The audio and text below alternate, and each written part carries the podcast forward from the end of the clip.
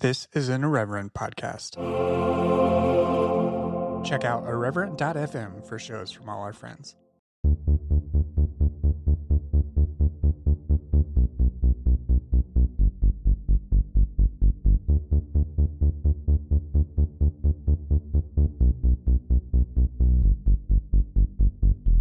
Hello and welcome to Exvangelical. I'm your host, Blake Chastain. Before we get to this conversation I had with Brad Onishi last week, I want to share some other news that also broke last week, which is that I'm writing a book. Uh, it's completely wild to me that this is actually happening, and I am extremely grateful for the opportunity. The book, which is titled Exvangelical and Beyond, will demonstrate how the explosion of exvangelical and post evangelical content and perspectives over the last five years is actually part of a longer history of people leaving white evangelicalism. It'll also touch on why new technologies like social media have been both instrumental and inflammatory in that process, and how a post Trump, post January 6th environment demands the end of white evangelical hegemony. I'm extremely grateful to Convergent for helping me make this project a reality. Publishing a book has been a lifelong dream and a privilege. This is a privilege I absolutely do not take for granted.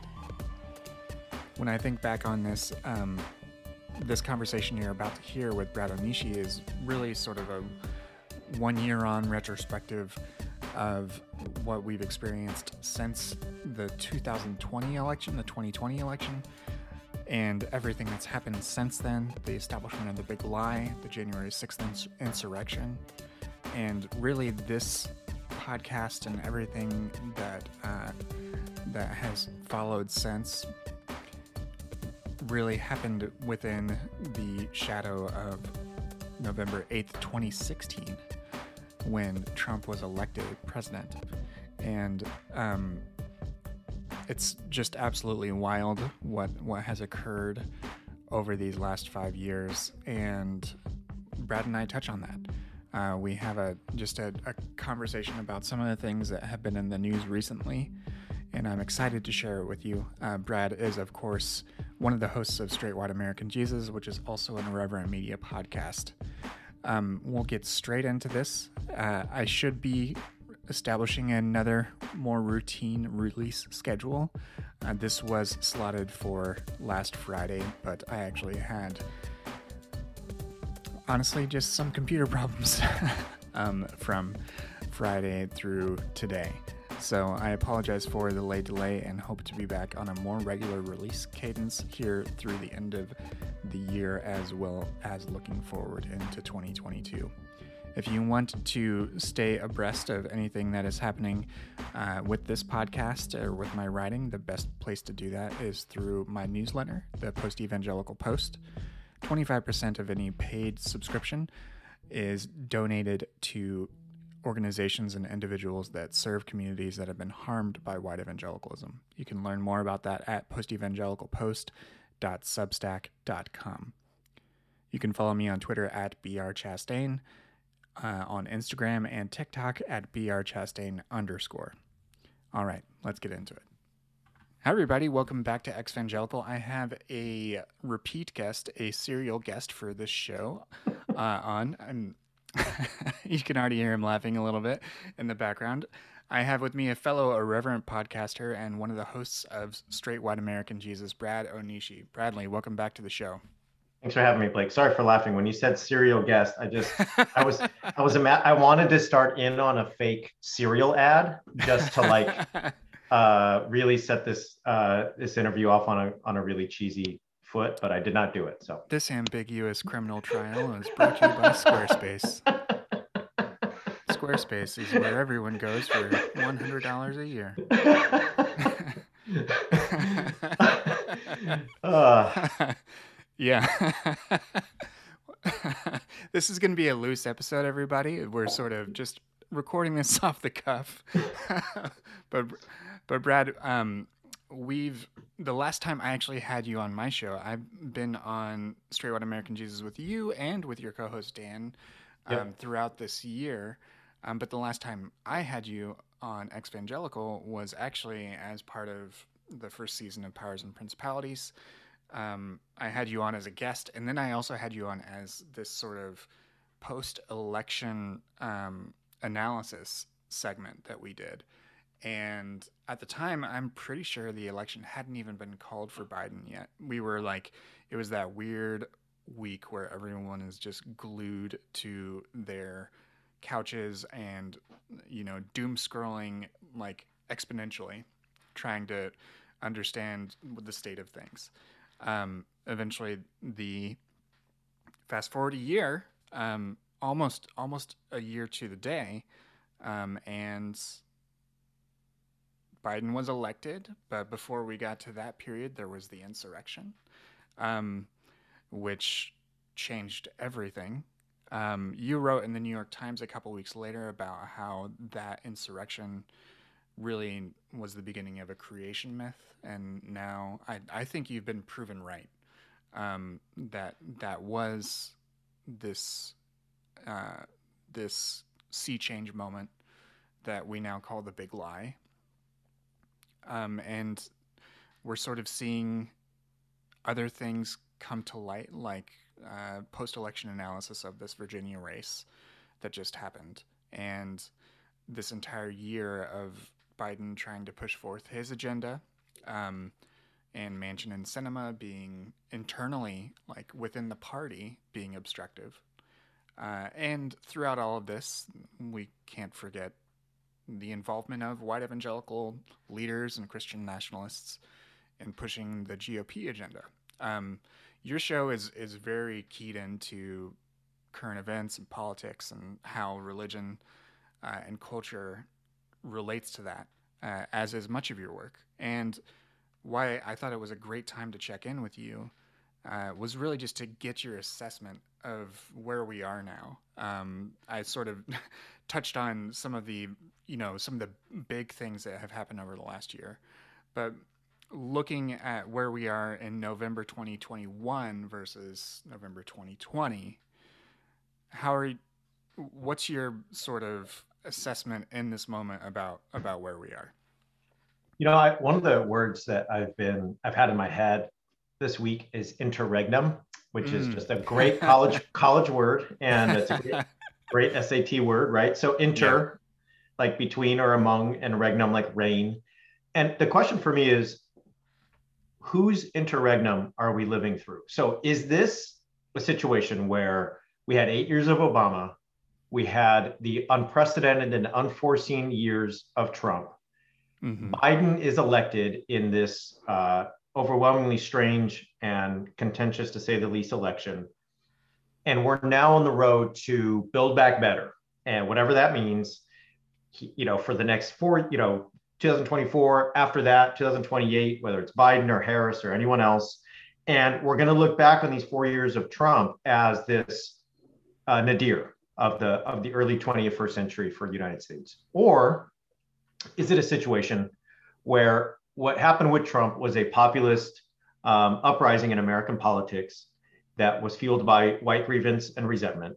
That the Biden victory, uh, narrow in terms of the electoral college, is now the eye of the storm. And what happened in Virginia, uh, what happened in New Jersey in a different way, we can talk about, um, is a sign that the Biden years are going to be the years that we were in the eye of the storm. And what comes in 2024 is another Trump presidency or something like it. Mm-hmm. And we're then on the road to something truly scary, even beyond what happened in the first Trump presidency. So, which and who, wh- how is the interregnum going to be framed when history tells the story? That's my question right now. Yeah, that's a really good way to put it because um, I don't know about you. I, I and I know you. I still feel like we are we've moved beyond the insurrection itself far too quickly. um, the the gravity of that moment, just because of yeah, we were for the most part still in a pre-vaccine sort of world. Most of us didn't have access to it at that point. We were still primarily um, if we were adhering to CDC guidance and things like that, we were staying home as much as possible and doing all of that.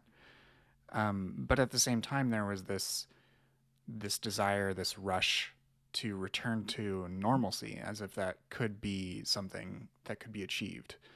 Um, and do you think do you think that we'll ever really see the sort of reckoning um, that should that that moment actually deserves? I, I suppose, like just in because it's becoming clear in the way that McCarthy and Trump are trying to blockade discovery, just just regular um, run of the mill discovery.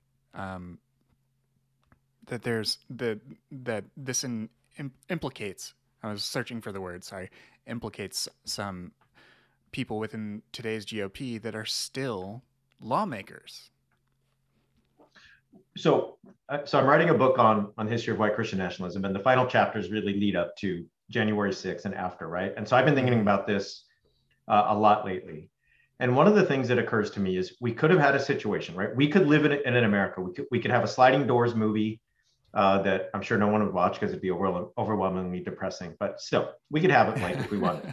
we could see if Gwyneth is available, and uh, you know we could do sliding doors where we we get to January 8th, 9th, 10th, 11th, 12th, 2021, and Lindsey Graham and Kevin McCarthy uh, and Mitch McConnell stay on the line that this was a unilaterally condemnable insurrection attempt, and there is no room for discussion about it. So those guys stay on that track, okay? And then we have the uh, the second impeachment of Trump, where Republicans turn on him, and he's actually right. It actually uh, carries forth. Then we have the likes of Boebert and Marjorie Taylor Greene and Gosar and Louis Gohmert, right? All of the ones who were who were reportedly involved in planning meetings with the insurrectionists, the eventual insurrectionists, uh, investigated and, and prosecuted and expelled from Congress. We could have a situation where uh, Fox News deplatforms anybody who's not willing to condemn the the uh, insurrection, right? Like you can imagine a scenario in the United States where that happens, and you see the insurrection as beyond the pale. That if you're going to start talking insurrection stuff at a barbecue or at church or in any polite company, even in Red America, that you're in danger of kind of being on the fringe and getting dirty looks and please don't talk that way around my kids and get out of here. Okay. Mm-hmm. We don't have that. What we have is a situation where, as soon as the McCarthy's and the Lindsey Grahams realized that the mob was going to stay with Trump, January 6th became the, the founding event of MAGA Nation's new movement. It's the founding myth now. And so now January 6th is that that thing that people look back on, and they call Ashli Babbitt the first patriot martyr, right? Uh, in the MAGA movement, uh, you know, after January 6th. And that's not projection. That's not. That's actually what that group calls her. That's a direct quote. That's right. that's not. I'm not paraphrasing. That's a direct right, quote. Right. I wanted to make that clear. That wasn't. Yeah. Yeah. Um, that's, the, that's, the, they, that's how they talk about it. exactly. No, exactly. Right. Uh, um, mm-hmm. And and so we have representatives who are calling Ashli Babbitt, right, uh, uh, un- unfairly in it, an, an unfair, uh, treated unfairly, an innocent woman. We have the jailed rioters being treated as political prisoners by Matt Gaetz and Paul Gosar and other representatives, right? We have a situation where uh, Tucker Carlson and others are, are labeling January 6th a false flag, that maybe the Bidens or the Democrats or the whoever's, the George Soros, uh, created January 6th as a way to invent a reason to persecute the right. And they're saying that, you know, it's it's similar to the new war on terror, right? Here's what I'm driving at. We're not going to get an unflinching and honest treatment of January 6th for a long time in this country. It's not going to happen. And to me, that's where the danger lies. Is if you turn it into uh, the foundation for a MAGA myth, a, a, a, creation story for a new political movement, for a nation within a nation, mm-hmm you have a situation where the 74 million people who voted for Trump feel as if they are justified in getting revenge. And so we have new data out from PRRI this week that says, right, scary percentages of Republicans and Fox News listeners are willing to engage or think we need to engage in violence in order to set the country back on the right place. We have other polling that says like something like 78% of GOP voters think the election was stolen. So the big lie inspires January 6th.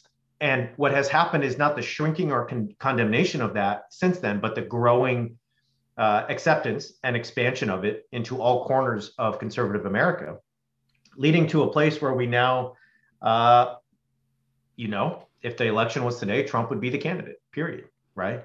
Mm-hmm. Um, and Virginia and and New Jersey are are sending shivers down the spines of anybody who thinks that the Democrats are just on the path to uh, some sort of um, you know Biden uh, Biden years extended that, are going to be somewhat different than what we've experienced over the last 5 mm-hmm. mm-hmm. Yeah, and what's the the thing? One of the things that I struggle with is is just the um when it, when it comes to being able to push back against that. Um, as you said, there are people on the right that are willing, even if they know better, even if they know that this is a lie, uh, they they play along. Um, and you have to think about Tucker Carlson uh, and a lot of people on the right who remake themselves as instead of as elites, they they remake themselves and present themselves as as things that they aren't. Um, and Tucker Carlson engaging in this sort of this this faux documentary thing that he's planning to do will be incredibly destructive uh, and corrosive.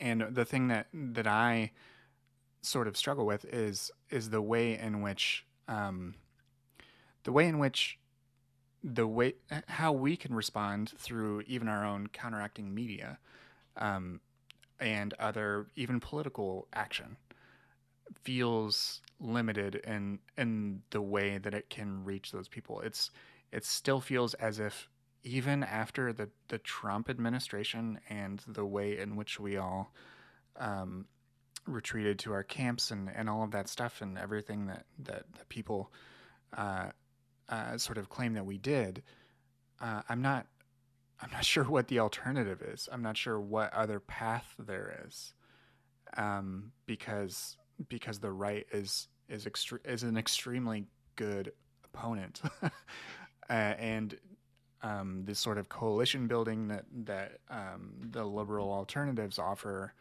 uh, feels like it. It almost sometimes I, I I already feel like people are already starting to drift off and like yeah. okay I can just go back to scrolling TikTok and yeah or whatever um, and and not realize that uh, these are the times when when folks double down like the these leaders double down um, and that's I, I think maybe it's because you and I have this background where we lived in that camp and moved to another one. Um, and I think that is a key insight of people who've left evangelicalism is realizing how freaking serious this is. um, but I'm not sure what to do with that.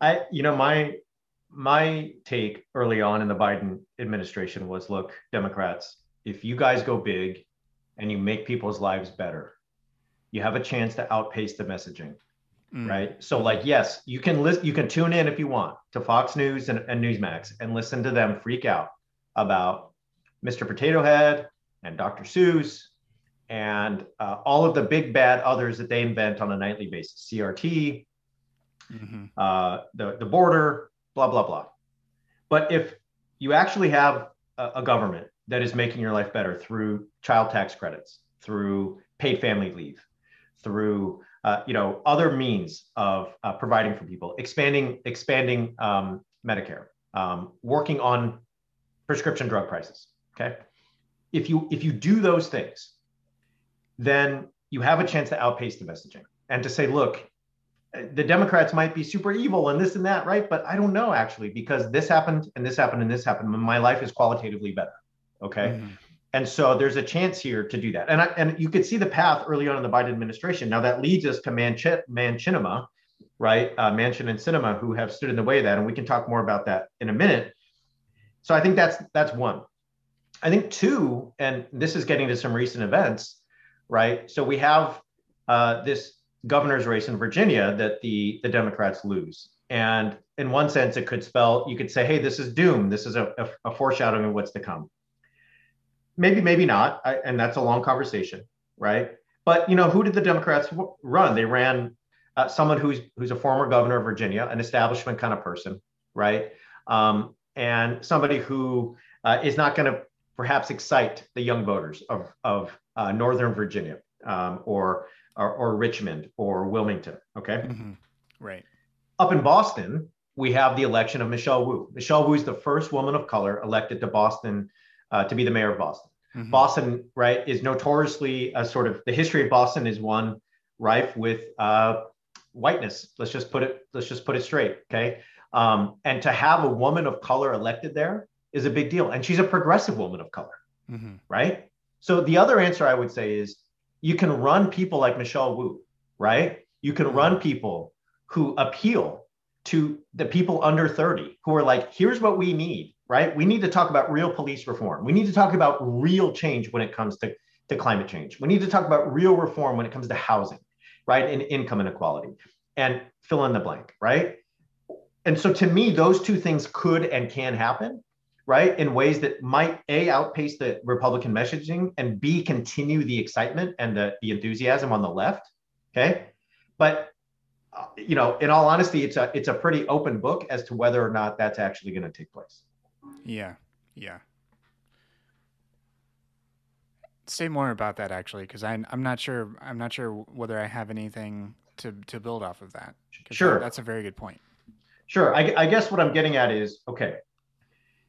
If you make people's lives better, right, in small town America, mm-hmm. you can continue to demonize the, the Democrats, and Tucker Carlson can zoom in at any time he wants, right?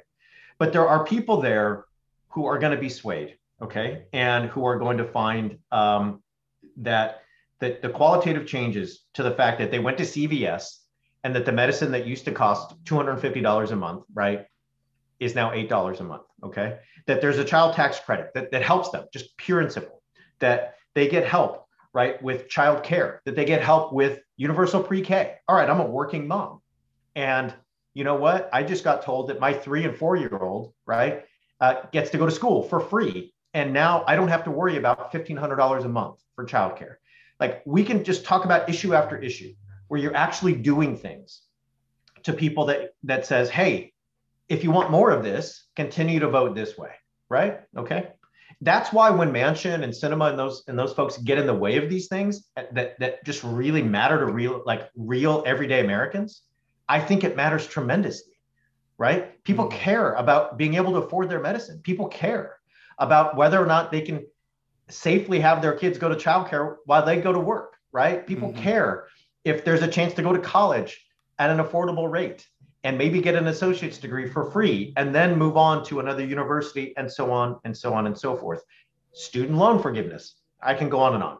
Mm-hmm. I think that's a way that you can say, yes, get up there Steve Scalise and Kevin McCarthy and tell me why it's a travesty that you know Mr. Potato Head might be uh, a different gender than you thought, or not have a gender, or I don't know what. Okay, or tell me why Dr. Seuss is an American hero rather than somebody with a complicated history regarding racism and uh, and all kinds of other propaganda. Okay, sure. If if that's what matters to you, y'all look silly if there is a party that's actually helping people with their kids and their education and their well-being and their medicine and their health right but if you're not going to do that democrats okay then you're going to fuck around and find out and what you're going to find out is that we're going to get more of the scary america you just saw from 2016 to 2020 the other thing is like look stacey abrams pulled off the impossible in georgia and that wasn't just her so don't email me i know it was millions and millions of people organizers different organizations what happened in Georgia was incredible. I'm not trying to be dismissive of anyone. I'm just saying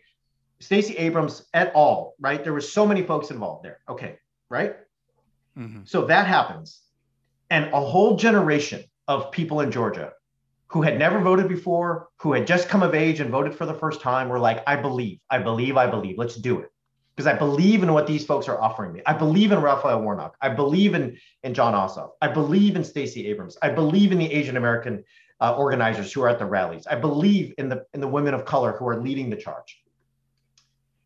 If there are more of those movements, there's a chance that even if the QAnon conspiracies and the uh, just unhinged cosmos of conservative conspiracies and myths are still spinning that you can outnumber them, right? That Georgia was a matter of just out organizing, even in the face of restrictive voting laws and so on and so forth. Mm-hmm. How do you do that? You run people like Michelle Wu or others who excite people, right? Who have never voted and don't think the system cares about them. Don't think the system gives one damn about whether or not their lives um, are, get any better, right? You run people who you can say, you know what? Yeah, I don't actually think the system cares about me or the government cares about me. I'm 23 and uh, I don't think I'm going to vote. But you know, look at the, you know that person over there. They see me. They're talking to me. I think there's a chance here to do something different. All right, I'll do it. Let's go. I'll, I'll get on board, and I'm going to bring two friends. Okay, you're not going to get there um, with a kind of centrist neoliberal um, run-of-the-mill kind of um, liberal campaign. It's just not going to happen. So those are my two things. Now, right. Is that going to happen? Probably not. Is that you know is that going to outstrip the amazing cosmos of conspiracies and myths that Tucker Carlson, Donald Trump, and uh, all the rest are spinning, and all the evangelical megachurch pastors and and and others are spinning? I'm not gonna no. I, right. I, mean, I, I don't know. I, it's, it's a sort of open question, but I'm yeah. not like overwhelming optimistic today about it. right, and and I and if you're wondering, you know, as you're listening to this, this is usually a show about people's uh, explorations of faith and things like that. This, and there, I have done episodes with Brad and his co-host about that part of his his their journey, and um, and that's all that's all there in the back catalog. I think the reason why why this is important and valuable for both of us is because we understand the uh, the role that white evangelicalism has had in constructing this world, um, constructing the this type of political environment, um, and it's not strictly political, um, but in order to to uh, to not just talk about politics, um, but talk more broadly about social conversation. Um, we have seen this way of dismissing and uh, insisting to uh, change the narrative um, about different things within American culture right now because of the creation of this boogeyman of crit- critical race theory. Yeah. Um, but it's also led the thing that has been very effective. Um, I don't want to praise these efforts, but they have been effective. Is by drumming up excitement from that side for local elections, mm-hmm. like school boards and things yep. like that. So it gets to to what you're talking about, where actually on this side that is conspiratorially minded or um, is aligned with Christian nationalist views, it is getting the support that it needs um, and essentially reifying it over and over. And it does lead that uh, it does lead to scary places. Um, and I'm curious what when when you look at that, um, how do you see that factoring into this broader? You know, we've been talking national politics, um, but it does boil down to local local things, even whether it's at the voting booth or in a church um, or any other uh, common space like like a school, mm-hmm. where we're seeing these same battles uh, play out. And um, I probably mentioned on the show like I'm a I I like the media uh, media theorist Marshall McLuhan, mm-hmm. and one of his axioms is uh, electric man, uh, just modern people live mythically and all at once. and I really like that because that's how like everything seems to be imbued with like the importance of ev- of all things on the line all the time.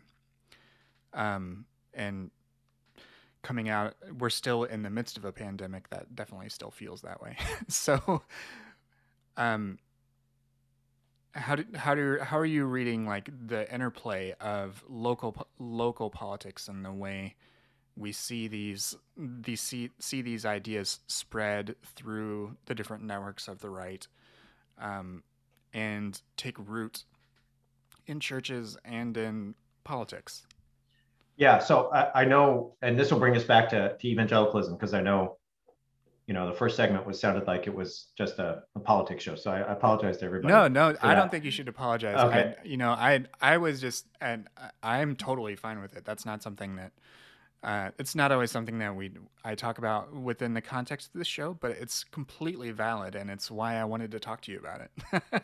Well, I but I, I think you hit on on two things that are really important in terms of the interplay of evangelicalism and politics. One is um, the right is effective. Use the word effective, and I think one of the reasons it is is because of the in or out dynamic of group formation on the right. And so, like, Mm. I think we experience this, Blake, and maybe in different ways in, in the evangelical world is if you if you butt up against the group's limits in terms of its views on sex or gender, if you want to disagree or or sort of introduce difference or heterogeneity, you're Mhm. probably just going to find yourself on the way out. Like they're Yeah. you're gonna like. I, I had somebody the other day tell me that uh, there's always been these great conversations with evangelicalism.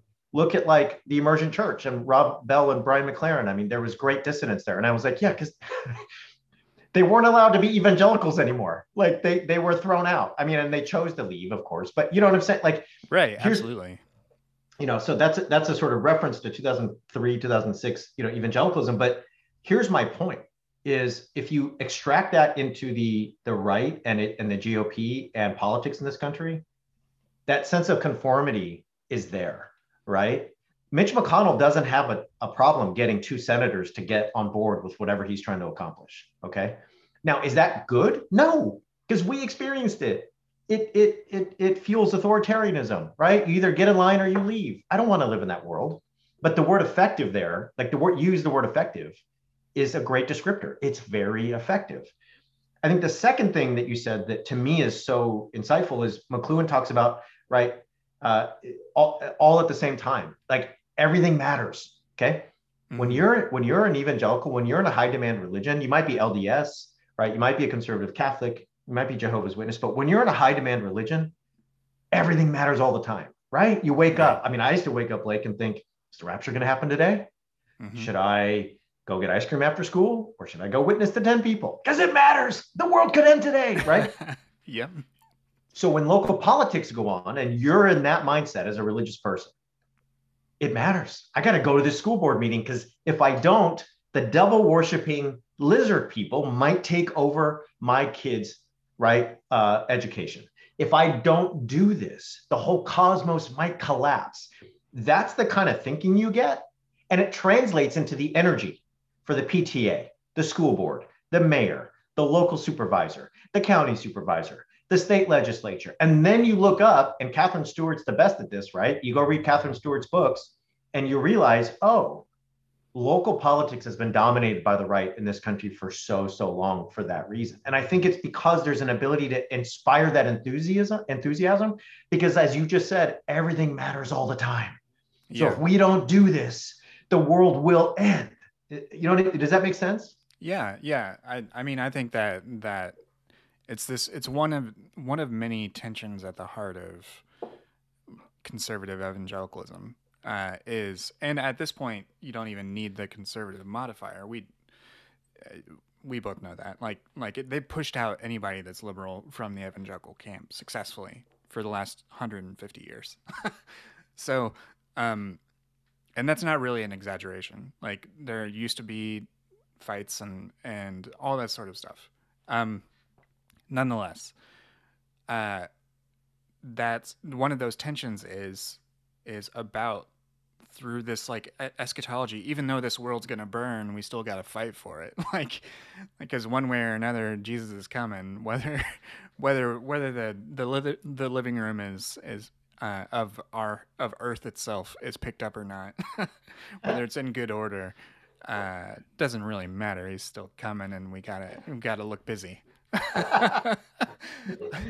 and so, yeah, I mean that that is a very animating force, but it um it is such a to me it's an interesting um it is an interesting thing when we're already seeing uh, element like people starting to analyze the the way in which voters like white voters started voting for Youngkin. I'm, I don't Yeah. even, I don't know if I'm pronouncing his name Yeah. right. I don't Yeah. necessarily care. Um, but uh, the the way in which that sensitivity, just because even though they may have voted for Biden less than a year ago, that they're living in the moment. They're they're voting emotionally, and they've been made uncomfortable, as if that like. Yeah. Um, and there's a lot of there's going to be a lot of hand wringing. There's going to be a lot of that, but but I'm emotion is something that evangelicalism speaks to, um, Yeah. and this sort of this this sort of world and and in which it played a substantial part in forming. Um, that's a motivating factor. Yeah. Obviously, it's always been a motivating factor, but but the the mechanisms um, that are in place politically, culturally, all align with that sort of uh, expression. I- Agreed. And you know, even it's it's funny. I asked. This is another like throwback. I, I met Stan Grenz one time. I don't know if anybody out there knows who Stan Grenz is, but he was a an evangelical theologian, and he died in um, in the early 2000s. And I, I was right beginning to deconstruct Blake, you know, and I was trying to figure out like, what does it even mean to be an evangelical? Like, should maybe I should just leave evangelicalism and like go be an Episcopalian or go be, you know, Mhm. United Methodist or, or something else. And I asked him, like, what is evangelical to you after all these years? And he was like, it's an energy, right? Evangelicals have energy. They're motivated, right? The and and what he was trying to say, and I'm not, this is not me, but what he was trying to say is like, you know, you may have an Episcopalian who goes to who goes to church on Sunday, and and maybe that's the only time they thought about being a Christian that week, right? And again, that I'm not trying to caricature anyone out there. Mhm. Yeah, fine. Say say what you want to say. well, I, but his and this is Stan Grenz, and I, I've had other evangelicals say this to me as well. Is like, you know, when you're an evangelical, every random Tuesday, right, is a day where you're going to be thinking about the death and resurrection of Jesus, and so on and so forth, right? The energy you're talking about and the emotion is there in evangelicalism, but and and it's also motivated by fear, right? So we could we could talk for two hours about QAnon and how QAnon is just this beautiful repository of of fear mongering in terms of like Mhm. devil worshiping, child devouring people who are going to get you. So if you're not an evangelical, that's another way to get you into the mix of motivated and, and enthused to come vote in a certain way. The other is CRT. And so if, if we can for a minute, I'll just say, right, in Virginia, you have this, this loss uh, uh, of the governorship by the Democrats. So the Republicans win the governorship, the gubernatorial race in Virginia what people notice is this massive swing in the suburbs on the part of white voters, especially white women. Okay. Mhm. Right.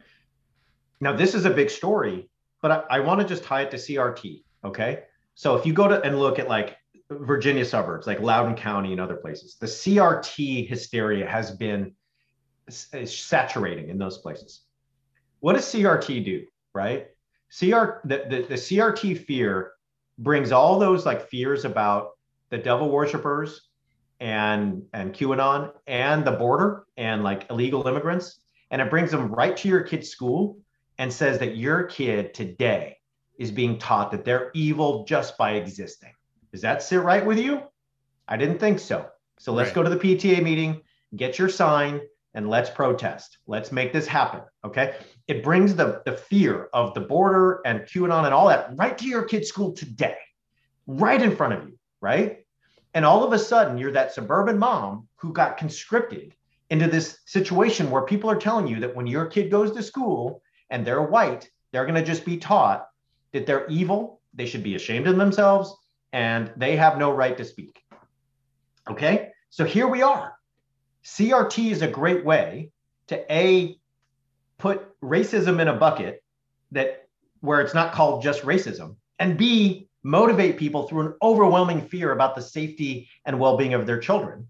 And all of a sudden, right, you've got white voters in the suburbs who just uh, a, a year ago were like, we cannot stomach Trump anymore. We cannot stomach any more of this chaos.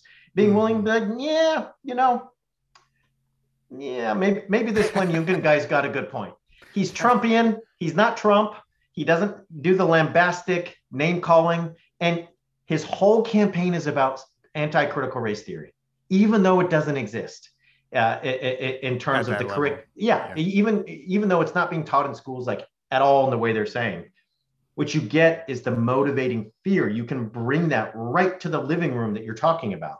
Evangelical or not, these suburban parents, right, are, are just like conscripted into a movement of paranoia and rage. And here we go, right? We're off to the races uh, with more Trumpian politics, even if Trump himself is not present. Mm, mm-hmm. And that's what a lot of people feared about a Trump presidency is, uh, you know, policy wonks or, or people um, throw around terms like the Overton window. But that just means taking what used to be a previously extreme, extreme belief and making it extremely commonplace and accepted. Um, and that's what that's what we're seeing within these these situations, whether it's in national politics, local politics, um, and it is this multi. I, I'm I can't think of the right word. It's it's a multi pronged approach. Like it's not they're not fighting on one single one single level and one single way, um, and they're they're effective. None nonetheless, um, I actually want to sort of round out this this conversation um, with something that I'm actually borrowing from your show. Uh, you actually have a, a, recurring segment on your show that you call Reasons for Hope. Uh, it's also part of your uh, Discord server that's part of um, of your Patreon uh, Patreon features. Uh, is that your that your uh, supporters are able to provide some of their own. Um, so I'm curious in this sort of moment after after seeing some of these these recent losses as well as uh, some wins, like you mentioned in Boston. Um, your sort of read on on how we're now talking about politics today, how we're talking about white evangelical um, involvement in it. I mean, I'm I know personally, I'm still uh, sort of unpacking and and trying to think back about what that white evangelical support enabled not just in 2016, but everything that led to 2016, the entire Trump uh, Trump administration. Uh, but I'm curious, uh, just what you're looking at, what because you you are the most active podcaster. Uh, you you crank out uh, great content all the time. Um, when you're full of hot air, uh, it, you just it's got to go somewhere. well, I, where, where and my wife's pretty tired of it. She's pretty tired of it. So she's like, just go upstairs and turn the mic on, please. So.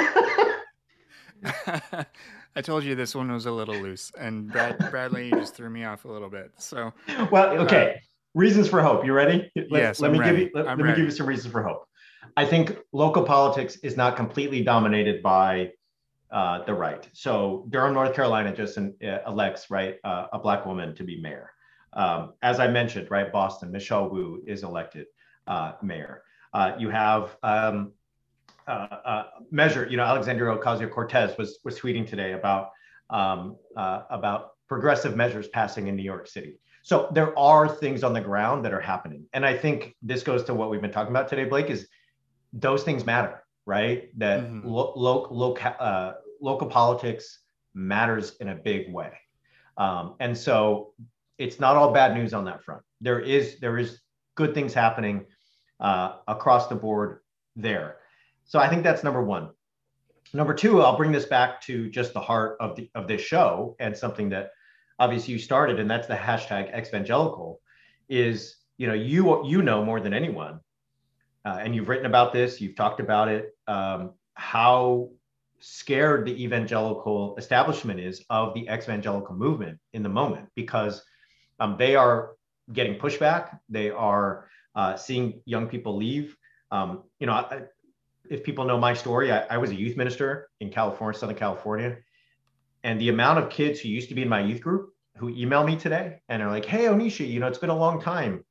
Uh, I was in your youth group in like, you know, 2002. Mm-hmm. And um, mm-hmm. I, I deconstructed two years ago right? Because I couldn't stand what was happening with the Trumpian takeover of my church. I just think that's happening. And it has put evangelical establishment types on their heels in a way that they're they're a little bit unnerved. They're a little bit frightened. And so is there a chance there to make inroads and to sort of poke holes in that seemingly impenetrable fortress of evangelical hegemony that then feeds into and helps create something like the MAGA movement? I think there is, right? Um, so on the evangelical front, I think there's hope. On the local politics front, I think there's hope. I still think there's hope in terms of Biden um, being willing to listen to progressive voices, whether or not uh, we can get around the filibuster and do things like provide uh, and ensure voting rights uh, on a federal level um, and other things that need to happen. I don't know, but those progressive fights on on the on the ground uh, are continuing, and um, I don't want people to sort of uh, see a kind of fatalism there. Um, mm-hmm. Those fights are worth fighting, and they, there are they are they are being won, and yeah. that that's politically and that's that's sort of religiously too. So uh, anyway, that's where I turn for hope. Right, and I, I, think I I definitely agree with with with the things you've said. Um, I I think there are. It's not like everything's rosy. Um, you know, we've over 700,000 people in this country have passed away from the pandemic and and there's lots of injustice in this country. Um, and it feels insurmountable at times. And there are things that are really, really huge and really difficult to to tackle. Um, you know, whether it's like uh, have it, it's like pick your existential crisis, like yeah. Yeah. whichever one you want to have. Is it the is it the is it capitalism or how fragile democracy is or the climate. Like there uh and racial injustice like there are all these things. Um but it is helpful to know that there are other people that are also working um working to um to combat them in whatever way they're able um and to do whatever part they are equipped to do. That that's dangerously close to, well, to some vocational language, but you no. know what I mean. I mean, part of it's you, you can take the you, you can take the kid out of youth group, but well, I would just say, you know what I would just say too is like, and, and I think a lot of folks out there know this, right? I, like I can I can doom scroll Twitter all night, and I've done it many nights, and I can be overwhelmed, and I can I can be overwhelmed on all the fronts you just mentioned, right? Racial injustice uh, and and travesty the seemingly imminent uh, economic um, collapse, the seemingly imminent environmental collapse, blah blah blah. We can go on and on and on. Okay, I would just say, friends, pick one thing. Like, what is the thing that you can fight for? Right? What is the thing you can do? And yes, it means you can't do everything, and you're going to have to trust that there's other people fighting other fronts and and contributing in other ways, and you'll keep tabs on them and you'll support them and you'll help them. What's your thing? What is your yep. thing? Is it is it one election, one campaign, one issue? What is it? And just go for it, right? That's mm-hmm. what's the one thing you can do now is what I would say. And yep. and because because you can get you can get totally paralyzed by the hundred fronts that you could fight on, and then you're not doing anything but doom scrolling under your blanket. And we've all been there, right? And so if I if there's anything to leave anybody with today, it's just pick a thing. Yeah. And go for it. Yep. Yeah. Uh, one hundred percent. Like that's the that's the other benefit of staying in a lane is that someone else is choosing a different one, and you can just put your put your foot down on that pedal and and go as fast as you can. Yep. or don't burn out and just go go an ecologically safe. just, uh, just I'm murdering but, this metaphor. Well, but just you know, but pick a lane and just do one thing. Like, have you have y'all ever been in a situation where you're trying to do so many things? Like, I mean, come on. I mean, we have a newborn, and like the amount of nights where I'm like trying to make a bottle and like feed the dog and like you know not trip over the 19 things that are on the ground and wash the dishes and like yeah. not wake up my partner who's like sleeping for the first time and you know how long.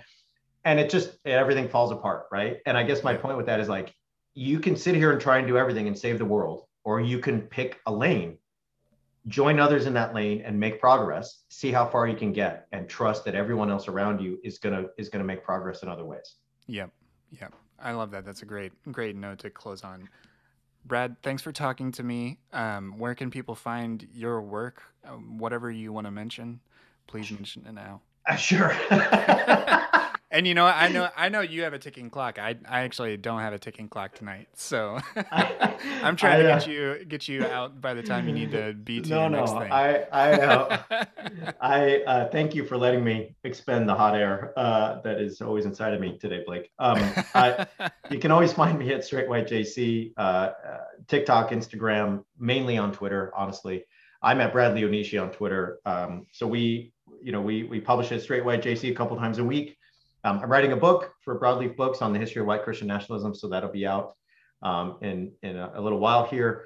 Um, and otherwise, um, straightwhiteamericanjesus.com has all our info. Uh, we have a seminar coming up if people would like to sign up, and that's in, that's in January. So if you'd like to jump into a community with other folks, check that out too. Thank you so much, Brad, and everybody. Please check out um, Brad and Dan's work over at uh, over at the domains that, that Brad just mentioned, and I'll also include them in the show notes. Thanks for joining me again. Thanks for having me, Blake. Appreciate it.